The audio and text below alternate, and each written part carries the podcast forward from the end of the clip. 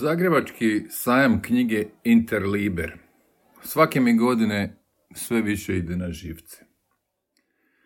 Svake su godine sve iritantnija bajanja izdavača o najboljoj literaturi i najnagrađivanijim, najprevođenijim i najčitanijim piscima koje, eto, slučajno upravo oni zastupaju.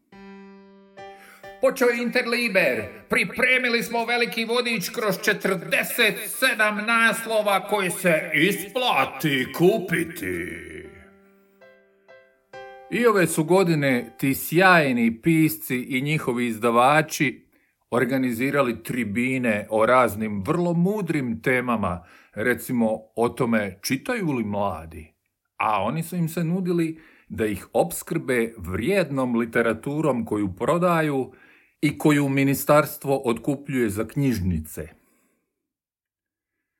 Izdavačke kuće, ako niste znali, uopće nisu tu radi profita, prvenstveno svojih vlasnika, nego se slomiše da čitateljima ponude cool literaturu. Knjige su vrlo cool. Luka Modrić dolazi na Interliber i potpisivat će knjige obožavateljima. Žestoko je natjecanje među našim najboljim i najnagrađivanijim piscima i njihovim izdavačima. Ozračje je na tom području još žešće od onoga u znanosti, što je samo po sebi prilično fascinantno. Uputno je u tom smislu pročitati kako sve to vidi poznati hrvatski pisac Miljenko Jergović.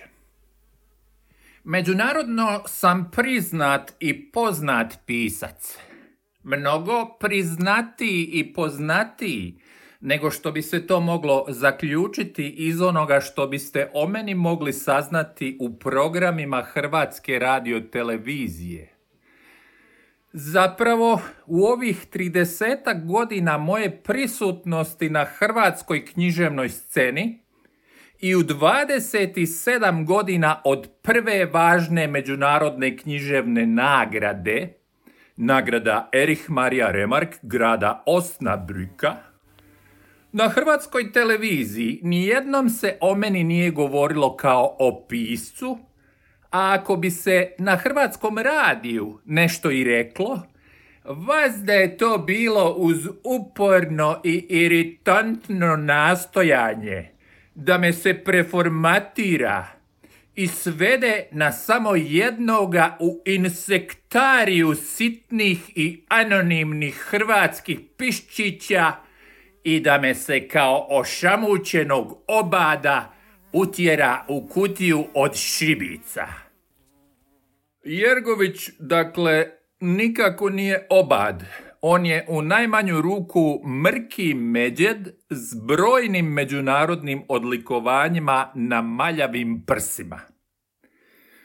Takve su gorske veličine i mnogi drugi naši najnagrađivaniji i najprevođeniji pisci, no očito je da za njima postoji potreba.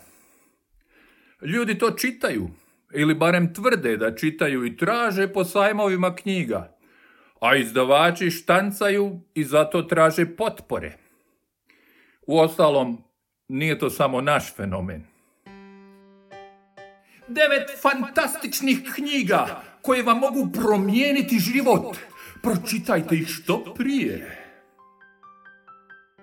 Prošle su godine na Amazonu daleko najprodavanije bile knjige izvjesne Colleen Hoover. To su ljubići s pretenzijom da budu jako pametni, a iako sam namjeravao citirati nešto od svega toga, na kraju sam od te ideje odustao jer je bila prestrašna. Knjige Colleen Hoover se redovito prevode na preko 20 jezika, čak i one koje se malo slabije prodaju. To čak ne uspijeva ni hrvatskom bardu Jergoviću. Top 10 knjiga o novcu koje čitaju financijski neovisne žene. Postoje knjige koje bi bilo bolje ne pročitati. Zapravo većina je knjiga takva. Trebalo bi ih odbaciti čim ih se otvori ali takvo što traži ipak ponešto pameti i ukusa. Možda i ovaj podcast ima neke veze sa svim tim. Ovo su najvažnije knjige koje morate pročitati u životu. Loši pisci i postoje zbog loših čitatelja, to je primijetio još Niče. Uvijek će postojati loši pisci, jer oni odgovaraju ukusu nezrele, nerazvijene dobne skupine. Ovi imaju svoje zahtjeve kao i zreli. Kad bi ljudski život bio duži, broj zrelih pojedinaca nadmašio bi ili barem bio podjednak broju nezrelih. U stvarnosti, međutim, mnogi umiru daleko premladi, što znači da je uvijek mnogo više nerazvijenih intelekta s lošim ukusom. Ovi nadalje žele da se njihovim potrebama udovolji s mladenačkom bahatošću, te zahtijevaju loše autore koje i dobivaju. Tome bih dodao tek da poznajem dosta ljudi u poznim godinama s mladenačkim ukusom.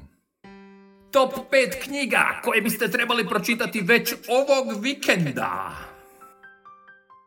A zamislite sad kako izgleda kad se zajedno nađu svi ti najnagrađivaniji hrvatski pisci, direktori i urednici nakladničkih kuća, članovi žirija za dodjelu potpora za poticanje književnog stvaralaštva, državni tajnici, akademici i književnici iz lektire, recimo negdje na svečanom prijemu u Ministarstvu kulture, ili na domjenku poslije dodjele neke književne nagrade, kad prođe službeni program, pa svi ti sitni piščići iz kulturnog insektarija, iz književnih sajmova, pomalo popiju, razgale se i počnu zujati jedan na drugoga.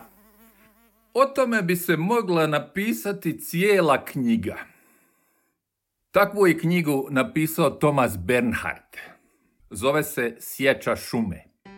Najbolje knjige koje biste trebali pročitati prije nego što umrete. Sjeća šume je odvratan roman, čija se radnja odvija na jednoj večeri u odvratnom društvu, a sve nam to prenosi odvratno raspoloženi Bernhard, koji cijelu večer sjedi napola skriven u fotelji i koji postaje sve pijaniji kako večer odmiče, iako ne i najpijaniji od uzvanika. I ništa u svemu tome nije odvratno zato što bi bilo gnjusna laž, nego upravo zato što je gnjusna istina. Bernhard nema milosti kad iznosi istinu. I upravo zato što je knjiga toliko odvratna, možemo biti sigurni da je većim dijelom istinita.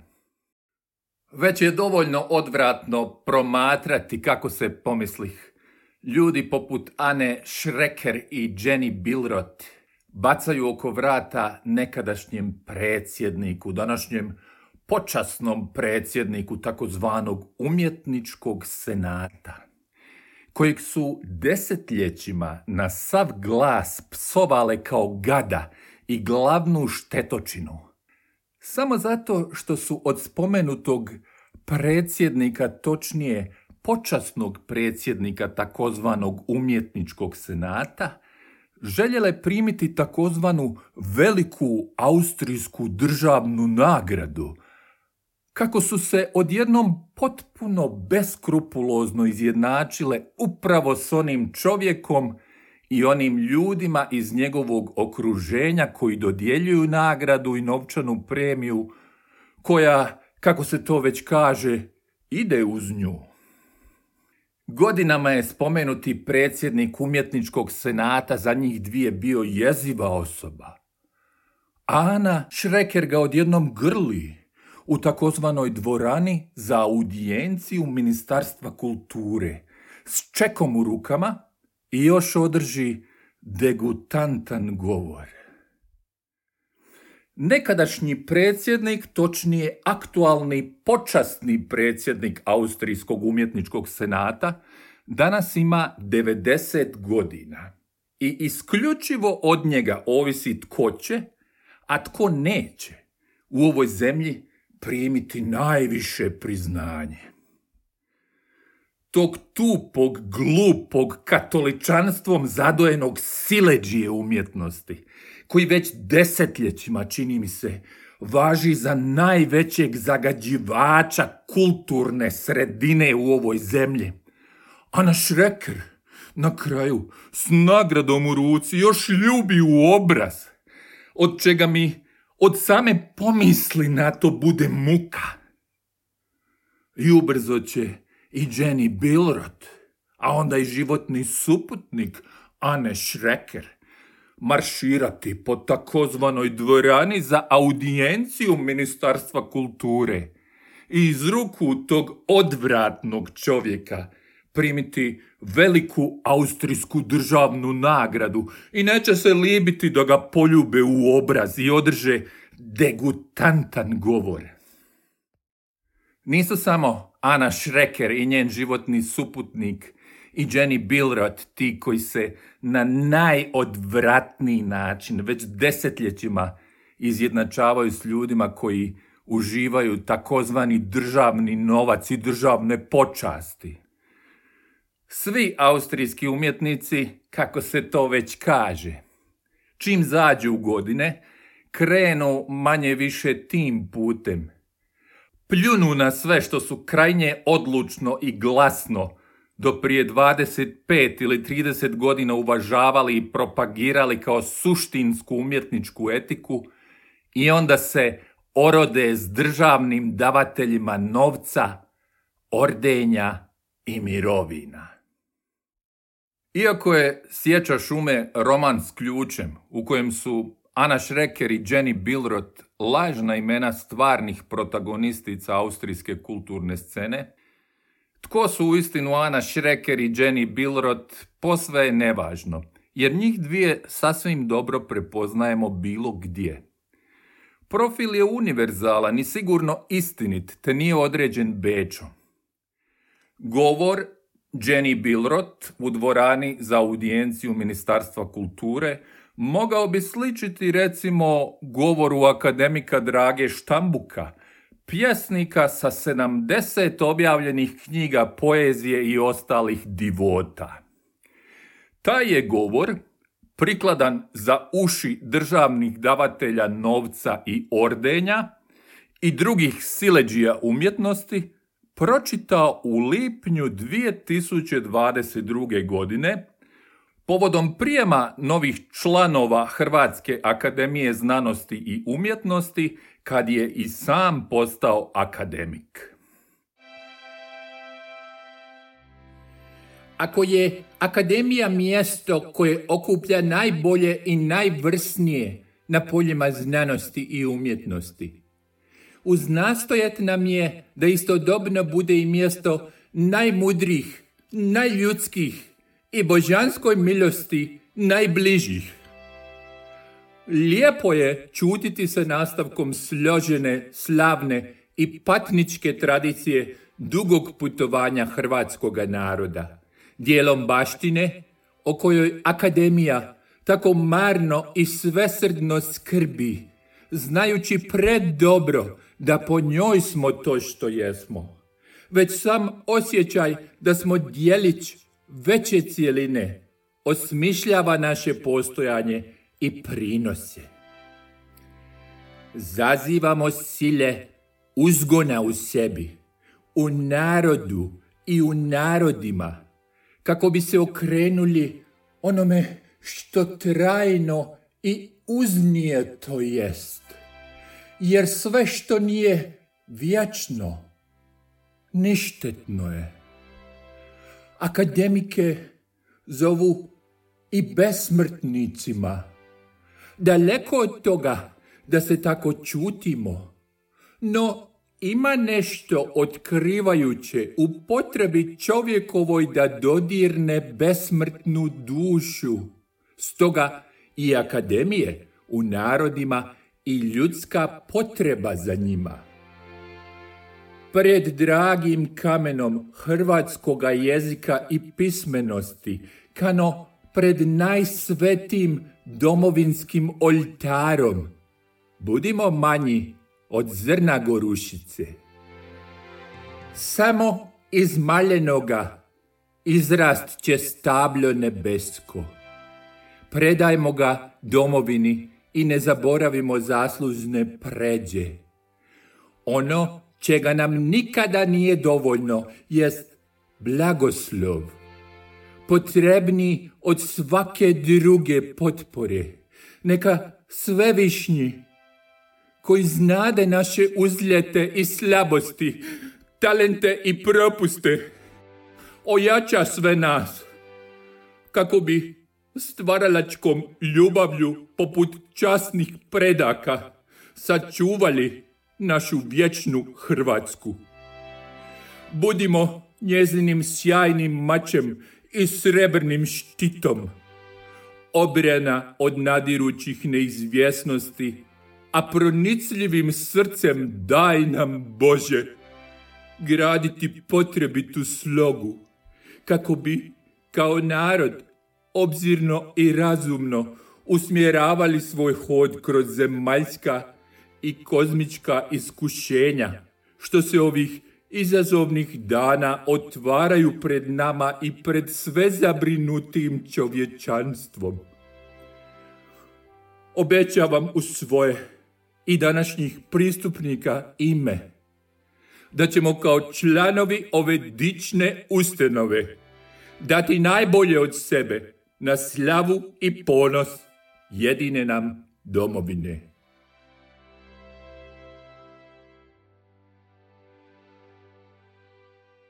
Poezija je u svoj toj veličini sekundarna i zapravo više i ne postoji, osim one kozmičke i uzgonske, koju pišu pjesnik Štambuk i drugi najnagrađivaniji i najprevođeniji pjesnici.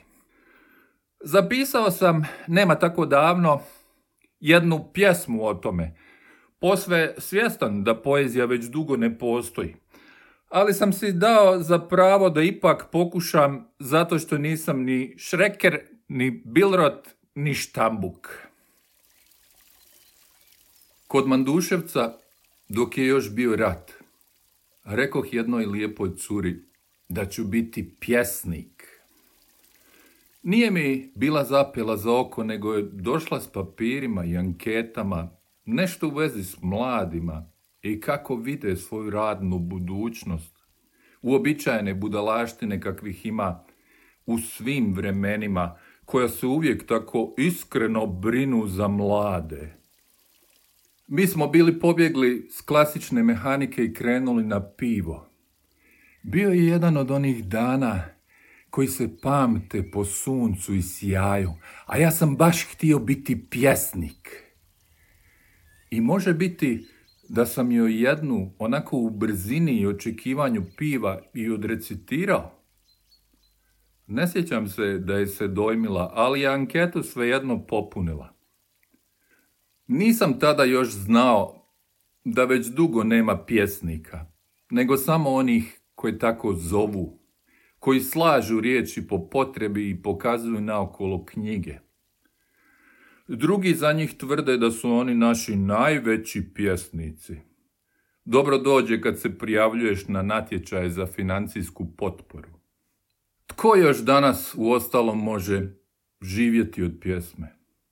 I tko još danas u ostalom živi pjesmu? Ovdje uopće ne mislim na pjesnike. 20 knjiga koje bi trebao pročitati svaki Hrvat. Tankočutna je i uzvišena narav hrvatskih poeta, pisaca i kulturnih pregalaca i duša im je puna svakojakih divota bliskih božanskoj milosti. Do duše začepe istog trena kad se pojavi nešto o čemu bi se trebalo reći pokoju konkretnu, pogotovo ako bi im to moglo pokvariti izglede da ih u nešto izaberu ili da se nađu na kakvom festivalu koji se broji u tablici za subvencije. Ana Šreker i njen životni suputnik, kao i Jenny, koji mladima već 20 godina navodno glume otpor, revoluciju i progres, u duhovnom su srodstvu. A tijekom ovih 20 godina nisu potrošili ni atom energije više od one za obijanje pragova ministarstava koja daju novac. Stepenicama gore dolje. Meni je njihova vještina obmanjivanja omladine, točnije ucijenjivanja tupavih ministarstava oduvijek bila odvratna. Ana Šreker sjedi pored Jenny Bilrot, pomislih promatrajućih, doista kao intelektualno oronule sestre po karakteru. Ana Šreker, poput Jenny Bilrot, kao i Anin životni suputnik, danas utjelovljuju onu vrstu epigonske pseudo-intelektualne isprazne književnosti koju sam oduvijek prezirao, a koju su obožavali odveć briljantni lektori, modni fanatici zatečeni u pubertetu teorije književnosti, koju su predano subvencionirali senilni službenici Ministarstva kulture na minoritem placu. Kako nisam mogao učiniti ljude razumnima, odlučio sam biti sretan daleko od njih. Tako reče Voltaire i tim citatom Bernhard otvara knjigu, no pomalo je smiješno ako ono razuman pokušamo vezati uz Bernharda, kojega bi svako pristojno kulturno društvo koje imalo drži do sebe proglasilo barem neprilagođenim, ako ne i ludim i poremećenim. Međutim, jedna ovakva misao ne shvaća se ozbiljno, čini mi se, iako su, koliko znam, uvijek te i takve misli koje se ne shvaćaju, niti će se shvaćati ozbiljno, u ostalom postoje samo one misli koje se ne shvaćaju ozbiljno. Upravo one najozbiljnije. Mi, da bismo preživjeli, mislimo isključivo takve ozbiljne misli koje se ne shvaćaju ozbiljno, pomislih. Ne radi se tu zapravo o razumu, niti o bijegu od ljudi zbog nekakvog razuma. Tu se radi o bivanju daleko od onog sebe u kojeg društvo uvlači, koji se postaje u blizini drugih, kao talac petljanih odnosa i forme, odvratne povijesti dugova i prevara i kad svi očekuju da se u to uklopi, jer je sve drugo neprilagođeno i neozbiljno. Mi, da bismo preživjeli, Ipak moramo misliti isključivo takve ozbiljne misli koje se ne shvaćaju ozbiljno. No sve to postaje sve teže kako vrijeme odmiče i kako postajemo sve slabiji, kako nas razorna snaga tog odvratnog društva dugova i kredita, počasti i kazni dohvaća i drobi. I kad shvaćamo da više nemamo 25 godina i da ne možemo više nakon pijanke skočiti s kata i ostati živi i veseli. Vjerujemo da imamo 20 godina, tako se i ponašamo. A zapravo imamo preko 50 i totalno smo iznureni pomislih. Obhodimo se prema sebi kao da imamo 20 i uništavamo se. A tako se obhodimo prema svima, kao da imamo 20 godina, a imamo 50.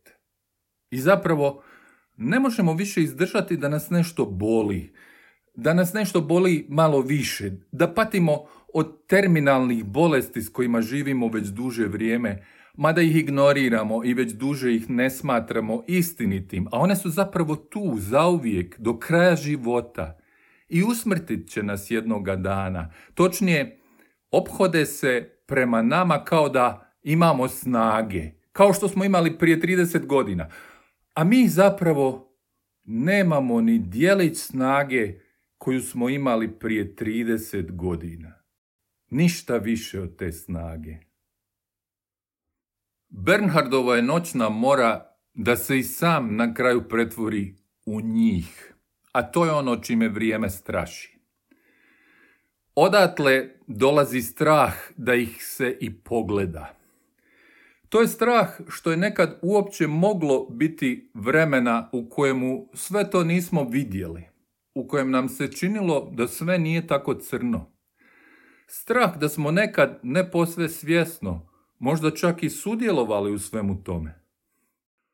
Ljudi poput Jenny Bilrot, koja je nekad barem imala visoko razvijen umjetnički sluh, u pogledu realnog života i realnog ophođenja s ljudima nemaju zapravo nikakvog takta pomislih. Iza toga da se Jenny tijekom dva desetljeća od vjerojatno izvorno obdarene, možda čak i talentirane umjetnice pretvorila u malo građanskog, beskrupuloznog društvenog licemjera, najjezivije provenijencije – krije se i mnogo više pomislih. Međutim, to društveno licemjerje oduvijek se krilo u njoj pomislih, samo što mi tada prije 30 ili 20 godina sva ta odvratnost na njoj nije još bila tako otužno očigledna kao danas pomislih. Njene slabosti i njene generalne zapravo gadosti uopće mi nisu upadale u oči. Dugo vidimo samo jednu stranu osobe, jer onu drugu iz nagona za samoodržanjem uopće ne želimo vidjeti pomislih.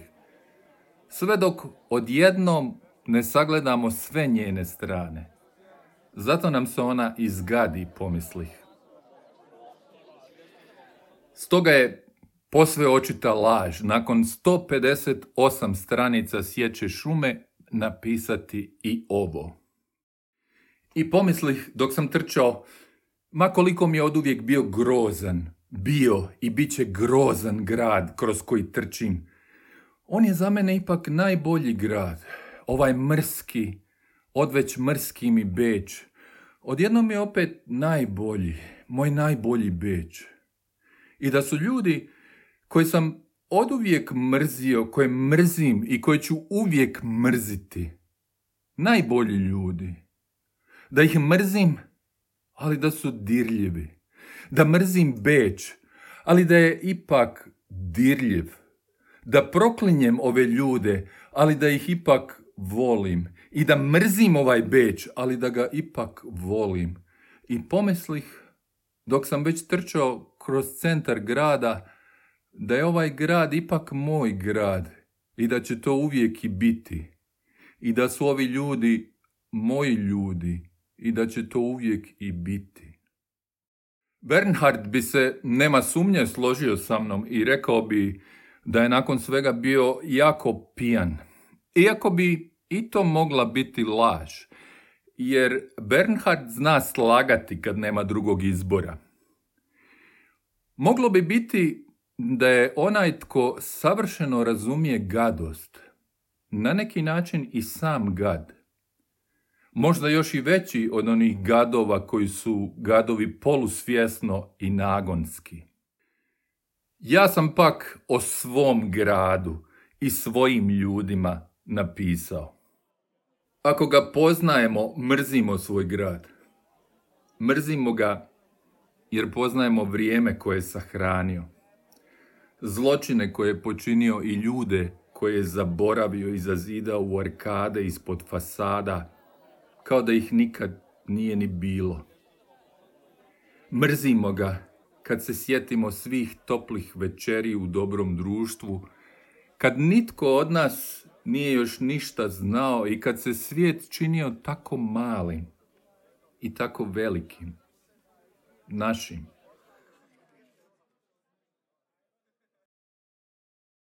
Tekst napisał i pročitao Antonio Schreiber. Glazba, efekty i montaża, Antonio Schreiber.